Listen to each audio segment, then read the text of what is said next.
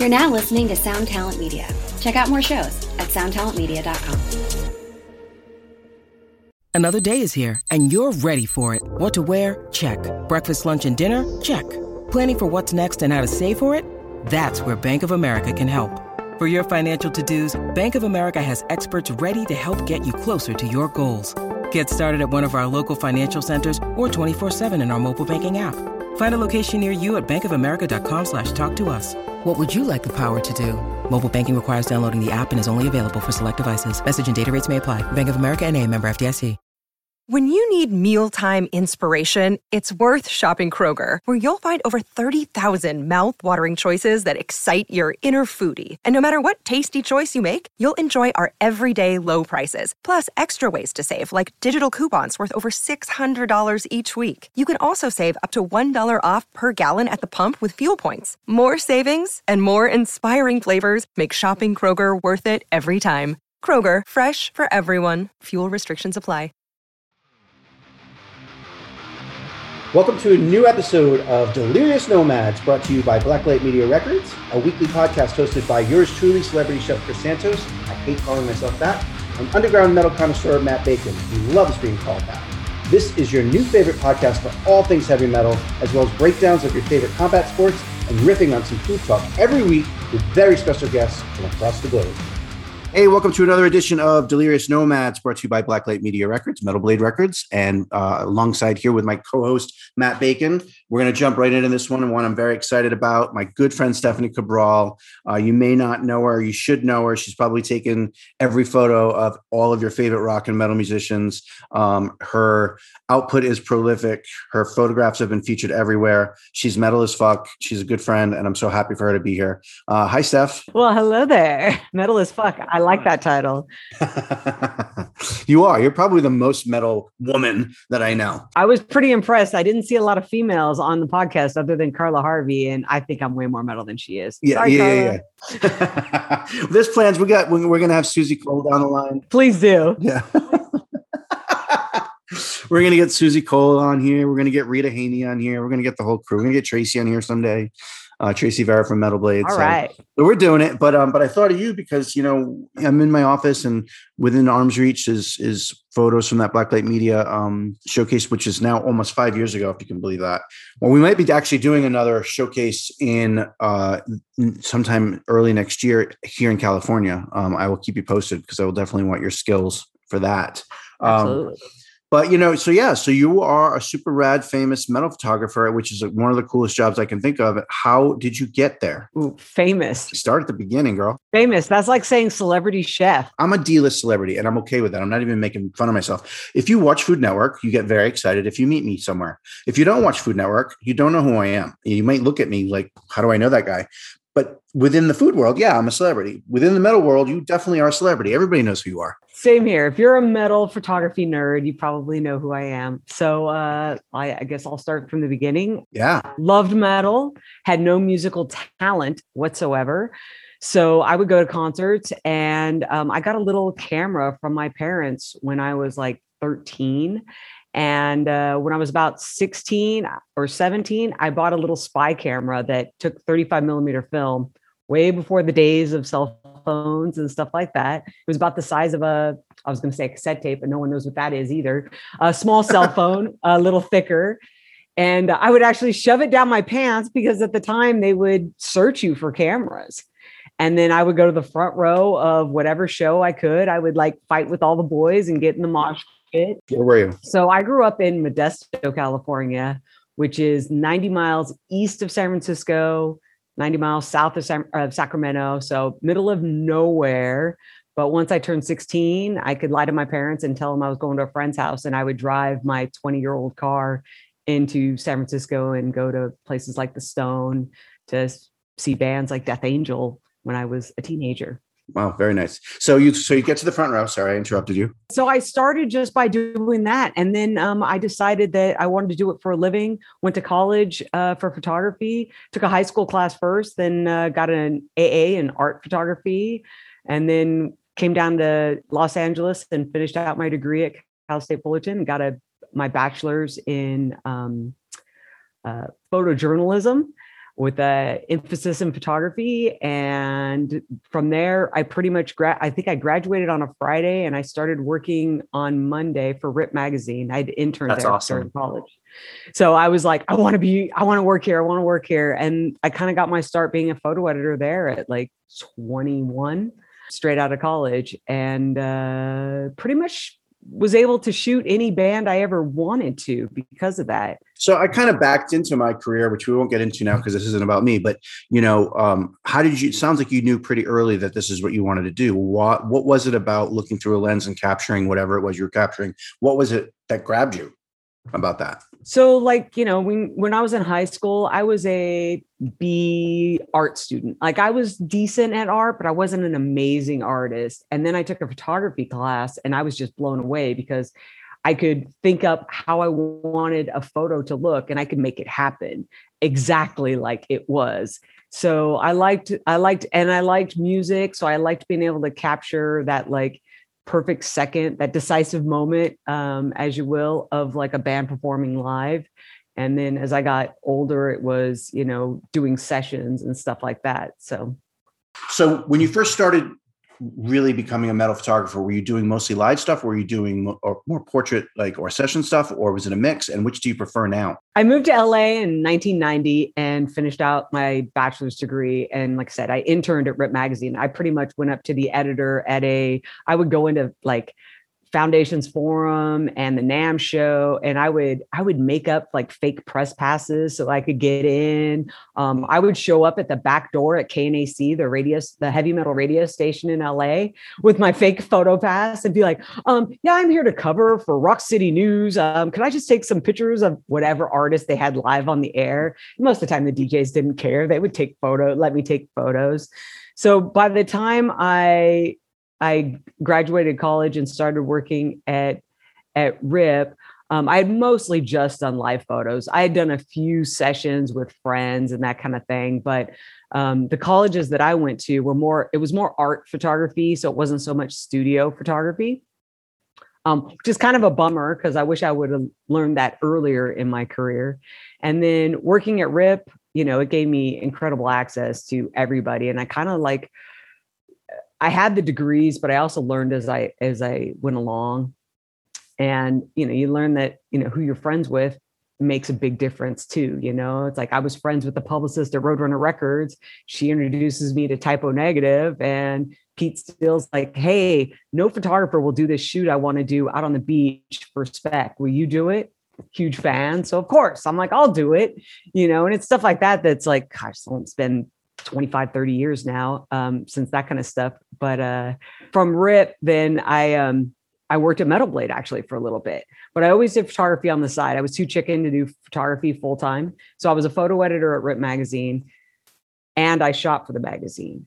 And then once the magazine folded when metal had its kind of down point in the mid 90s and you know all the grunge took over um, i started working Brian, our friend Brian Slagel gave me a job at Metal Blade, but I still did photography on the side. I shot some of the Metal Blade bands, and even still, like you know, I became friends with Sacred Reich and the Galactic Cowboys and Chris Barnes from Cannibal Corpse, Cannibal Corpse guys, and so I've done shoots with all of them recent, fairly recently, because I maintained a friendship from 25 plus years ago. What happened to Galactic Cowboys, by the way? They were great. they were like They, a heavier um, King's they- X. Yes, exactly. They put out a new record. Gosh, it was probably been three years ago now. And they flew me out to Texas and I was like, to do their photo shoot. And I'm like, why are you flying me out? I'm sure there's a local photographer. They're like, we haven't done a photo shoot since it hasn't been filmed. You're the only photographer we know. so, so that was kind of cool. That's great. I just I'm writing that down. I gotta I gotta listen to them again. I haven't listened to them in a long time. They were great. I just want to circle back before we go forward too far. When you were going up, I, I love that image of um, walking up to the backstage door and just being like, "Oh, I'm supposed to be here," because I did that a lot in high school as like a metal journalist. Where were you publishing those photos? Uh, nowhere. Back then, I was just bullshitting my way through. I even- Okay. the biggest show I ever went to is I went to the Clash of the Titans tour, which was uh was it um Anthrax? I think it was Megadeth, Anthrax, and Exodus. Is that right? Anthrax, Exodus, Anthrax, Exodus, and Helloween. Maybe that was no wait. No Testament, right? Yeah, well, brain doesn't work. I, I, believe it was Clash of the Titans. Yeah, it was Megadeth, Slayer, and Anthrax. It was like the big four minus Metallica. That's right. So I went to the backstage door and I was like, um, I was supposed to be on the list, but um, they said they don't have a photo pass for me. And back then they're like, no cell phones, whatever. Like, oh, you know, the fax never came through with our photographer list. Here's a pass. like, yes. Okay, so you were just taking the photos for the love of them. Pretty much the first magazine I got published in was a German magazine. And it was just a, a, German writer saw me in the crowd taking photos of, and I think it was a Chris Holmes show of all things. and uh, and I used to just, I lived in Hollywood, was going to concerts in LA at clubs. You usually didn't need a photo pass for uh, a camera. So I would bring uh, anybody semi-famous that I knew, former members of. Chris Holmes was playing, so I went and I brought my camera, and a, a German writer was there writing about you know Chris's Holmes new band, and uh, he asked me if he could have some of the photos to publish in a magazine. I'm pretty sure I didn't even get paid for it, but I was just so excited to be published. I was probably I don't know 19 and still in college. That's really and, cool. That's cool. Yeah. And then how much like how much how much have you been on the road with this? Ooh, on the road. On the road's a weird thing. There's a weird aspect with being a female photographer that I'm very aware of. A lot of times it gets me privileged and special treatment. Like security will clear everybody out of the photo pit except for the fragile, uh, dainty female. But at the same time, wives don't want a female photographer touring with their husbands 90% of the time. Right. So my touring uh, travels are very small and in between. It's it's you know doing three shows with fear factory because they're all like brothers or you know going out on the road with with my partner's bands or something like that. But yeah it's actually very rare. I do i do a lot of traveling but to actually tour with the band um, not so much. So when you're traveling, how, like what, how does that work? Is the band hiring you? Is a publication hiring you, or is it for yourself? Like, or all the above? Like, what, how's that work? I don't shoot for myself hardly ever anymore. My camera gear is really heavy nowadays, and uh, right? to shoot for myself um, I'm sure it's like cooking for yourself, right? Yeah, right. No, no. Back in the 90s, it was the record label that would fly me out to cover a band for whatever magazine I worked for. Like I worked for Rip Magazine a lot. I worked for Metal Edge after that. I worked for Metal Maniacs. And then that turned into more recently, I primarily work for Metal Hammer, Classic Rock, prog rock, a lot of the um, English music magazines because they still have nice big thick magazines. Did a lot of stuff a while ago for Revolver before they kind of changed formats and, and they pretty much use their in-house person now. So the label would fly me out to get photos of their band for me to put in the magazines. More recently, it's been it falls on the bands to pay for anything, which sucks you know it's it's not the record label that's hiring me to do a testament or overkill photo shoot. It's chuck billy hiring me or it's bobby blitz hiring me. So it comes out of their own pocket. It all it makes me feel guilty. I would much rather get a paycheck from a record label than from a, a musician friend. Right sure. And i get it. How has the advent of cell phone culture affected your profession, you personally, and the concert experience in your eyes? The profession, I would say cell phones are great, but they're still not up to print quality. You can definitely tell the difference when you look at a photo, even on your 15 inch computer screen, the difference between a, a, a cell phone photo and a camera photo. As far as the live experience goes, it's a, an evil you have to work around most of the time i'm in a photo pit that's if people don't know what a photo pit is it's the barricade between the fans and the band. So for a live setting i'm in the where the security is for the first three songs is typical right? So cell phones are all behind me. You know you got to watch for stage divers and i'm pretty good at that. You know you kind of have to have eyes in the back of your head. You watch for when security goes to grab them.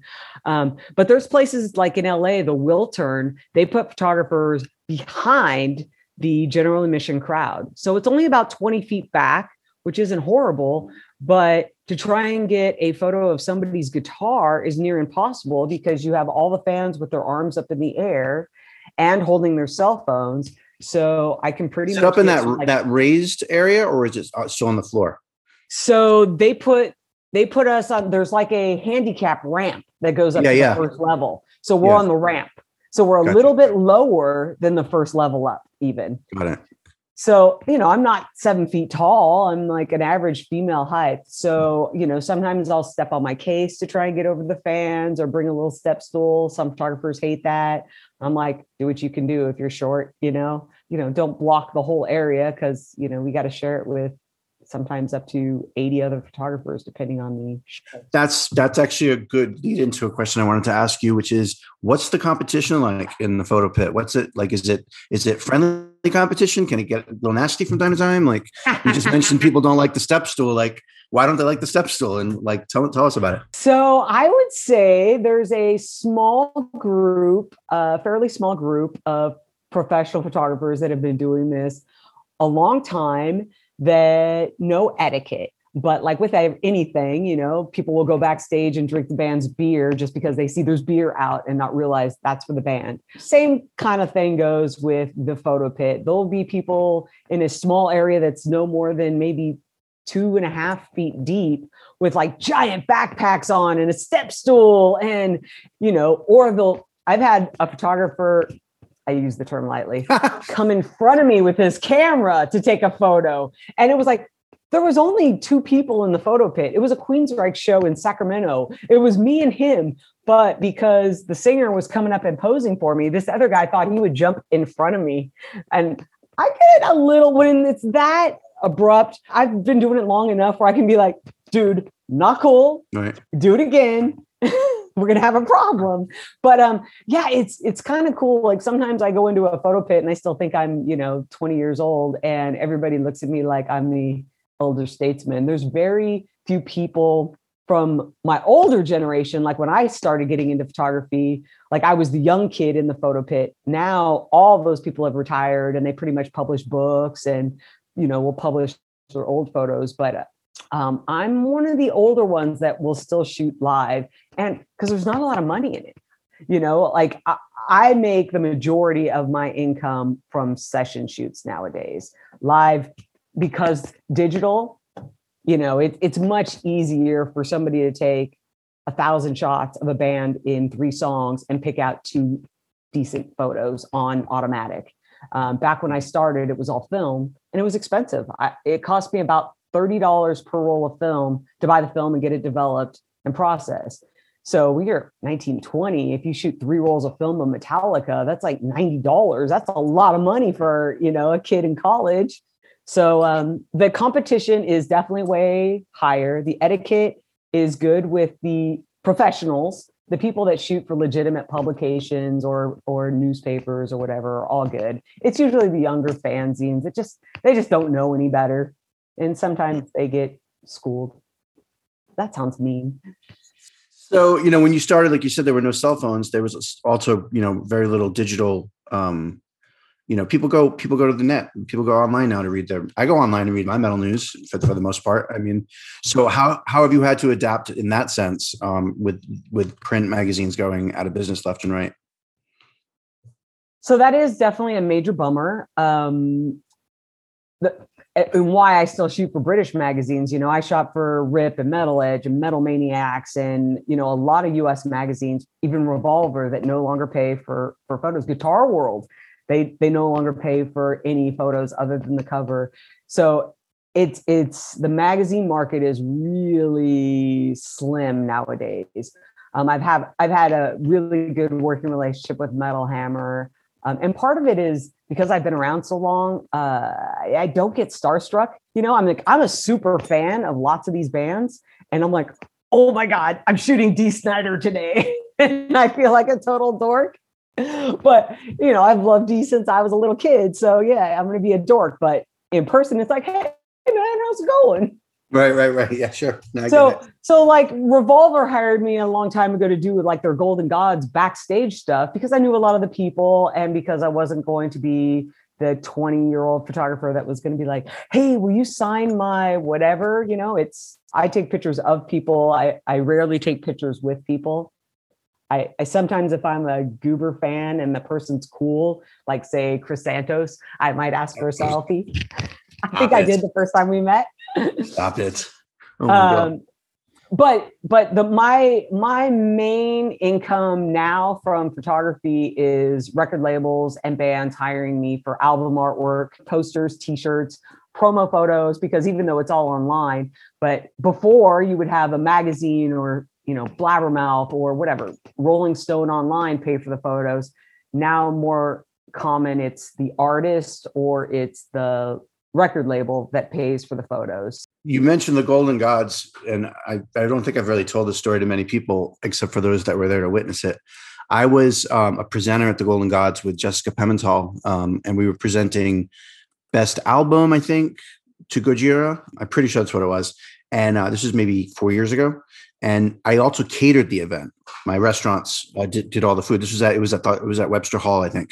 And uh, so you know i got there early and you know and then we, there was like a vip hour. So you know all the a-listers were back there eating my food and we're having drinks and you know i had a suit on and, and jessica was dressed nice but they kept pushing back our presentations and we kept drinking and we kept drinking and we kept drinking. And so we were fine. I mean, we weren't, we weren't like wasted but we were definitely a little bit drunk but we were like oh it's fine. There's a teleprompter. Like no problem. Of course sure enough when it's jessica and i get called up to to, to do the nominees for best album the fucking teleprompter went out and we had to like wing it and we were drunk. Suffice it to say that we haven't been asked back. So I don't know how well that really went. Oh no. That I just realized that was the first time I ever saw you. we were able to get the award into into into into their hands, but uh geez, that was I mean, man, that was awful. But anyway, Golden Gods. So I had a couple things I wanted to get into with you. One thing, because you kind of have a unique perspective. You were talking about the shrinking magazine market in America. And this is something I like to talk to a lot of people about why do you think there's so many more great magazines in Germany and the UK as opposed to in America where it increasingly feels like we have decibel and not much else? Well, I would say metal seems to be more popular in places like Germany and Sure. There's no American equivalent really of like classic rock magazine or prog magazine. I mean, that's true. And I think it's just, you know, that they have such a bigger market in general for music, it seems. Um, I mean, classic rock is huge and nobody here even knows what it is. I don't even know what would compare it to uh, Rolling Stone, not even Rolling Stone. That's kind of my point. But classic rock is music and Rolling Stone is like culture. Right. Yeah, I would say the same as why is there Download Fest and Donning or uh, uh, Wacken and uh, Hellfest and here we get Ozzfest and Knotfest, and it's only in the like bigger markets. I mean, even Mayhem, the Mayhem Festival was awesome. And I mean, I did so many Mayhem festivals and it vanished too. You know, it's it's Americans suck when it comes to metal. How's that? That's our pull quote for the you know episode title. it's funny. I was I was talking to John and Eleni Reese just earlier today, and we were talking about the good old mayhem days. Yep. We ran into him at Beauty and Essex even. Yep, yep, yep, yep. The other thing I wanted to get into with you is I was talking about this a lot with one of the photographers I work with the most. Like, how much does the editing process impact your work? Because I feel like that's what takes often what takes a good photo to a great photo. Like, how much time are you budgeting for editing? What, how do you approach that sort of thing to like make it seem more, you know what I'm saying? Yep. Oh, you hit the uh that's that's a sore subject a little bit because oh, I'm sorry. You know, no, no, no. Don't get he always does this every podcast. He does this because of just my age. I fall right in between the the digital realm and the film realm. I definitely started off in film and now shoot exclusively digitally. So back then, it's what you sh- shot is what you shot, is what you got, yeah. right? So I learned, and all my schooling was learned how to get it in the camera. Don't be lazy, like do it there. Um, for example, I did a shoot with Arch Enemy uh, backstage at the Wiltern for um, Metal Hammer. And Michael Amott was like, "Oh my god, no one ever does this." I had like colored filters, and and we had like you know, pink gel on the singer's hair and all this stuff. And he was thought it was so cool. And I'm like, well, so I am a average Photoshop person. Um, I use Lightroom to mass edit my shots, but I would say the majority, 90% of my shots are what I shot. Wow. And I, I might touch up a little like, you know, booger in somebody's nose or, you know, make somebody a little bit thinner, uh, or, Wait. you know. I want to say Chris lost a ton of weight between the like ye- and like the year gap where I didn't see him because of COVID. I was like, wow, Yeah, a little bit. I lost a little bit. Still got a ways to go. got to get you on people again. We're getting ma- yeah, we're getting married in 40 week 40 weeks from yesterday or 40 weeks from Sunday. So so I've got to lose uh, tick, tick. I want to lose take off to another 20 by then. So half a pound a week. I mean, I, if I can't do that, I'm doing it wrong. So back to Photoshop. I have nothing against it. I think it's amazing. Some of the photos are brilliant that that are created. I tend to usually create in the camera. But that being said, That's I just awesome. I'm in the process of updating my website. And Anders from the singer from In Flames, he kept telling me he wanted me to take a photo of them from the dressing room and make it vintage. And I must have sent him 20 different examples. And he's like, no, you don't understand. And he's Swedish. So I'm like, "Uh, is there a language barrier? Like he speaks pretty good English. Come to find out, his idea of vintage photos was from the 70s, not the 1800s. So I'm doing like these old timey photos, and he wanted vintage film photos from the 70s. So I just put it on my on my site, and it's got a really cool like Photoshop filter effect where it looks like you know uh, color film is warped and deteriorated. So I do do it. It's not my primary Absolutely. That, that makes it so many of your shots even crazier. Like that's awesome. I mean, I did a shoot with Joey Vera from Armored Saint for a, a Hartke ad, which is his amp company, and he wanted to be a zombie. I dug a hole in my backyard, and I had like smoke machines, and he's he's got zombie makeup crawling out of a hole, and I'm like, I'm sure some Photoshop artist could do that like by drawing, but I'm like, no, let's do it in the camera. No, the practical effects are way cooler. Yeah. Absolutely. That's awesome. We won't talk about who you don't like working with, but let's talk about who are some of your favorite artists to work with. Well, what, what are your, some of your favorite shoots been? Maybe answer both. You know, everybody always asks, who did you hate the most to shoot? And I always have the same answer. You And you it's can tell us. I didn't want to put I you in don't that know the person. I mean, there's been other people that I'm like, I won't tell you because I've seen them at your restaurant, but that I don't particularly care for working with. But the biggest ass ever was the drummer from Hanson of all bands and it, Oh, really? the MMMBop kids. And it wasn't even at the height of their career. It was like they were trying to make a comeback. And I was doing a shoot for Yahoo Music, and the little drummer boy was such just an arrogant jerk. I was like, I'm out. I'm all I I, I I'm not making enough to take your crap. So I walked out. Really? Like, what was you Uh, doing? Um, just like you're ruining my vibe. And I'm like, sorry, I'm like, what can I do? And he's like, "Ah." he was just he was having a bad day and throwing a diva fit. And I was having no part of it because I'm like, you know, the the don't you know who I am? I'm like, yeah, nobody. so yeah, I know who you are. Nobody. So I was um, a ter- I was a terrible subject too. I don't like getting my picture taken, and I was feeling very fat that all. day. well, okay. So two things when The I secret comes out. I was feeling extremely fat that day and hungover. So number one, I, I work really well with people that I admire or like. So Testament, Death Angel, Sacred Reich, these bands that I grew up on. Um, and I am also a hardcore chop fan. So I hit up Slagel way before I met you and was like, dude, now that Santos is part of Metal Blade, I need to do a photo shoot.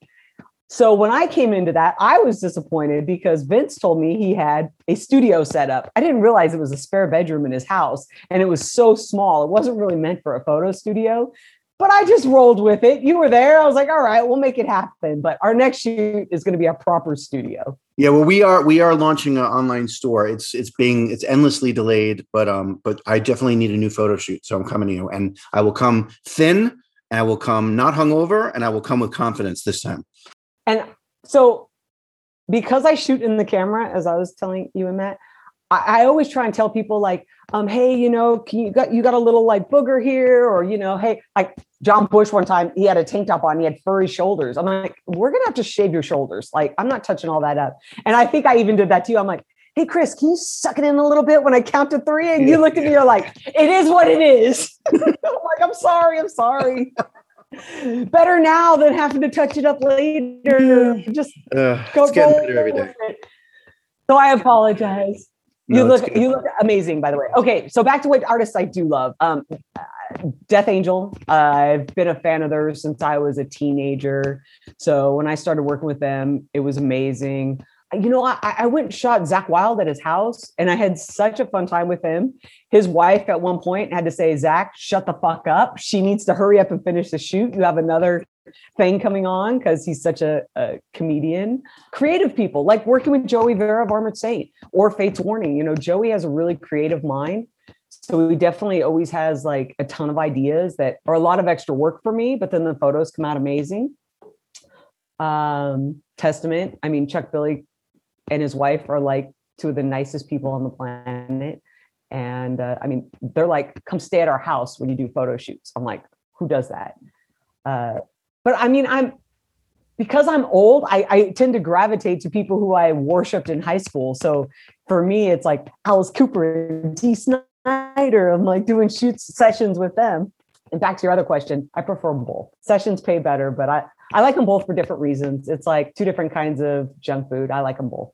Um Chuck Billy's great. We've become friends in the later part of my life, but I totally get it because I, I tried to have a I tried to launch a fanzine when I was about 16 and I got some great interviews, Nuclear Assault, Voivod, Testament. And I remember going on the bus and interviewing Chuck Billy. I still have the notebook with all the questions and all the answers. I still have the cassette, That's awesome. but he's so big. And I was 16 and I was so intimidated. And I was, I, I mean, the questions I was asking, I look back at them now, they were just so dumb. But anyway, he answered them all and we became friends later in life. So it's really cool. That's how I knew you were legit. When we did the photo shoot, you know, somebody says celebrity, even if they're a C or D level celebrity, somebody says they're into metal. I'm like, whatever. It's Jason Momoa who likes Metallica, right? I'm not, I don't buy that they're really metal. Um, or Anthrax, you know, they can pick out one metal band. And when I asked you, you're like, oh, like I was into Death, and I, I interviewed Testament for my fanzine. I was like, yes. Somebody didn't pull out, oh, I like Metallica and Nickelback. I'm like, no. oh God, Nickelback, God. oh. Anyway, so we only have a couple minutes to, to wrap this up. I have a question. So during the pandemic, I am did, did work slow down, or did you just adapt the way you worked, or what'd you do? Work came to a screeching halt. Yeah, I figured. Yeah, especially for for what I do. You know, a lot of times the sessions I'm shooting are for Metal Hammer. You know, the magazine sends me out and goes, "Hey, you know, we have Asking Alexandria. They're going to be at the where Rainbow. We want you to do a photo shoot with them, or can you go to John Five's house and do a session uh, for Guitar World and that kind of thing?" But nobody wanted to be around anybody, including myself, in fear. So what I did to kind of keep active is first I sold off I finally got cleaned out my office closet and got rid of all my music memorabilia um, that I had as a kid. And that sort of floated me. And then all the stuff I had from working in the music industry, I donated to 100% to charity. So Music Cares, the Ronnie James Dio Foundation, like, um, because I had stuff like I used to work for Sony Music. I had an autographed Korn lithograph, and I'm like, it's huge. And I'm like, my office is only so big. I can't house all this stuff. And I was like, I like Korn, but am I ever going to hang that on my wall? Right. No. Yeah. So, um, so I did. I have lot an of ex- that. I have an Exodus poster that's probably it's got to be eight feet long by four feet, five feet high, signed by all the guys on the um Fabulous Disaster, and they all signed it, and it's huge. I'm never going to hang it up anywhere, but I just can't bear to part with it. I have an Anthrax one. Same thing. It's like four feet by eight feet, and it's signed by all the guys. But I'm like, I'm not going to hang that up. Yeah. I see, I see Scott at, at Tracy and Joey's barbecues. I'm not, right. I'm not going to have that in my house. So besides doing all the eBay stuff, I uh, did some photoshopping for bands. So bands were like, "Hey, can you take this old photo and make it a different background so it looks new?" Um, can you add a different band member in? So I was I was doing compute, you know, people change band members and they need a new photo to put out. So doing that kind of stuff. John Five lives about a mile from me, and he's hired me to do probably four or five photo shoots during the pandemic, which is very kind of him.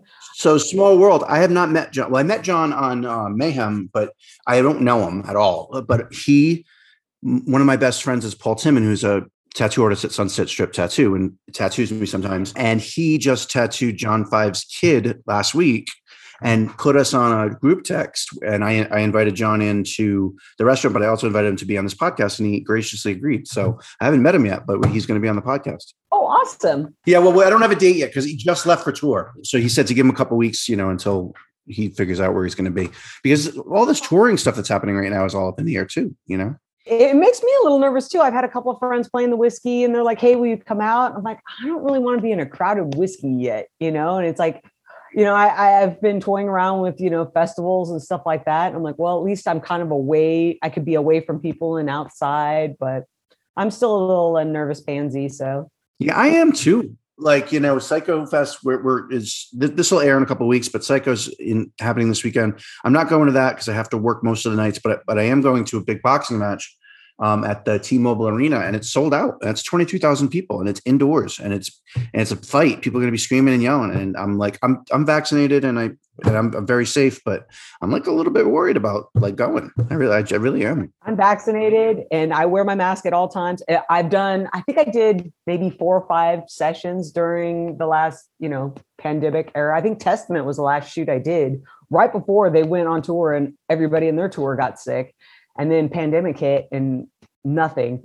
But um, I ended up doing friends. So like Dino Cazares from Fear Factory, good friend. So he's like, "Hey, can we do this?" And I I got a studio. It was a a giant like warehouse. I wore a mask the whole time. I stayed away from them. Uh, same kind of thing with um, there's this guy uh, Jake Dreyer, amazing guitar player. He has a band called Witherfall, and uh, I met him when he was 15. He used to be a a student of my boyfriend's, and I did shoot for his band. Same thing, and then Simon Phillips, who was the drummer from Toto he has a jazz ensemble called Protocol. He had me out to his house, saying out in a garage, doors open. So it's mostly been friends keeping me afloat, which is which awesome. is nice. Metal metal community, right? Yeah, we might maybe we'll, maybe I'll have you over here to do some stuff soon too. I'm I'm uh I'm in need of some new photos. All right, listen, we got to we got to wrap this up. We do have one. We do have our our, our segment. Our one segment. Our yeah, one segment. Yeah. I know what it is. You do? My guilty pleasure. I listen. All right, it's guilty pleasure time. the problem with me is is I'm very outgoing and I don't have a lot of guilt about anything I do. so I was trying to think of things that I was guilty about and I'm like I diet real hard so I can eat a lot of sugar, but I'm like that's not guilt. I'm like big deal. I listen to hair metal sometimes, but I would say I had to think about this hard. I listen to hair metal all the time. It wasn't hair metal in the 80s. It was just metal. I know, right? Right. You could listen to Slayer and Dokken. It was okay. I just bought tickets actually to see Dokken at the Whisky. I'm like so excited. I never saw them. I never saw them back in the day. Oh wow. Is that the original lineup? Uh, not Mick Brown. He's not playing drums, but everybody else. George Lynch and and and Jeff and and that was Don. my first concert. Dokken and Dio. And because of um because I'm old and don't want to deal with look, you know, I'm sh- relatively short, and because of COVID, I I decided to get a table uh, for two up on the balcony, which in twenty twenty one dollars is six hundred dollars to see Dokken. Oh, but I did That's it. Not cool. That's how much of a lifer I am. I was like, I have to see it. I have to see the show, and I don't really want to be around a million people. So here we go, six hundred bucks. They better, it better be good. It better be good. Guilty pleasure. Let's go freak shows. I love oddities, freak shows, my 600 pound life, the two headed girl. I mean, I'm obsessed by my 600 pound life. Um, anything that's kind of like a freak show. I, I got way into like body mods and like the Jim Rose circus, the Torture King. Um, Stephanie, I, love- I have a whole room in my house here called the Coney Island Room. That is the entire all the walls are are all memorabilia from like uh, old time Coney Island stuff, freak show stuff. I've got I've got like bearded lady figurines. Like I got all this stuff. You have to stay in this room when you come over. I would love it. I love freak shows. Like I love anything freaky. You'd appreciate Stephanie. Before we started this podcast, we were going to call it the Freak Show, and then we found out Twiztid have a freak show spelled with two e's. So, uh, Dude, it's like I'm worried that you and I might be related. I heard that your family's from the Azores, and so's mine. So I was like, yep. uh oh. Yeah. So I'm like, both love freak shows and metal. Like, what's yep. the what's the? I don't know. The, oh, I can't wait to have you over here now for a barbecue or something because you're going to love this room. It's like all oh, freak show. I, I mean, I'm like obsessed. I there used to be the Venice Beach Freak Show, and I would go and I'm like, I would like talking to the, like the Wolf Boy and like the Pierce guy and like anything. But yeah, That's rad. Where I grew up, there's a, there still is a Fourth of July carnival every year, but they don't do this anymore. But when I was growing up, they had a freak show element, and they had like Lobster Boy, and they had like you know, and so I, like when I was eight nine years old, I was first exposed to that, and I was just like whoa. And so yeah, I've been a fan. I'm actually doing um, Michelle Myles from Daredevil Tattoo in New York, and Paul from Sunset Strip are both tag teaming, and I'm doing an ankle to hip uh, Coney Island freak show inspired sleeve. oh wow, Yeah, that's awesome. yeah. So that's going to be a lot of pain. Well, I can't wait to see your room. Yeah. Listen, Stephanie, we got to run, which is which sucks Right. because this has been so I know, much I fun. feel like I was Thank boring. you. I didn't tell you any good No. stories. That was super fun. Well, the, the the you were not boring. You were super awesome and fun, but also we really this is a kind of podcast where we're going to have you on again. You know, we're going to re, we're going to revisit you next year when the world's theoretically more back to normal and you're you're doing your thing a little bit more, and we'll catch up on what you're doing. But where can people find you on Instagram and socials, all that stuff? Absolutely. So it's Stephanie D Cabral, D as in dog or Denise uh, Cabral on Instagram and Twitter. Uh, Stephanie Cabral Photography on Facebook. And then my website is just stephaniecabral.com. Awesome. Thank you so much. Can't wait to see you. Um, and thanks for being a guest. You're super cool. Love you. Thank you. Absolutely. Love you guys. All right, so that was awesome. Thank you everyone out there for listening to Delirious Nomads, sponsored by Blacklight Media. We will be coming back at you next week with another awesome guest. Be sure to follow Blacklight Media on socials for new music and more, and above all, keep it heavy.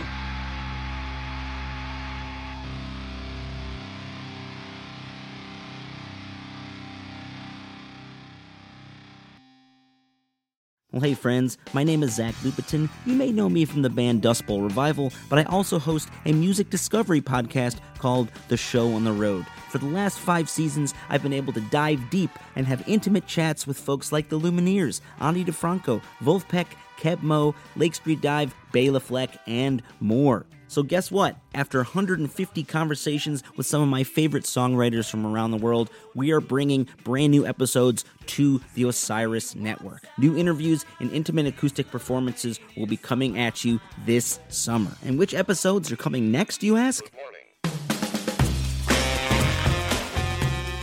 I am Zach Goode, the lead singer for the band Smash Mouth. Our band is called Milky Chance. We are based in Berlin. My name is David Shaw. I sing and write songs with my band, The Revivalists.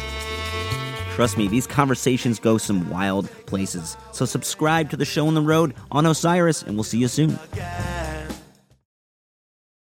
Hey, you. Do you have any plans this year? Ha! How's that going? Did you get 2020? Well, welcome to a brand new podcast called 2020, where myself, Benny Goodman, and my good friends Corey Payson and Siobhan Cronin from the band Lost Symphony also got 2020. And since the world ended this year, we decided why not just check in with some of our friends in the music industry and see how everyone's doing. We're going to get a candid look at life on and off the stage, as well as the mindset of some of the most successful people in the entertainment industry. New episodes drop every Sunday and Wednesday at 9 p.m. Eastern. And you can listen at 2020-d.com, soundtalentmedia.com, or on your favorite podcast app.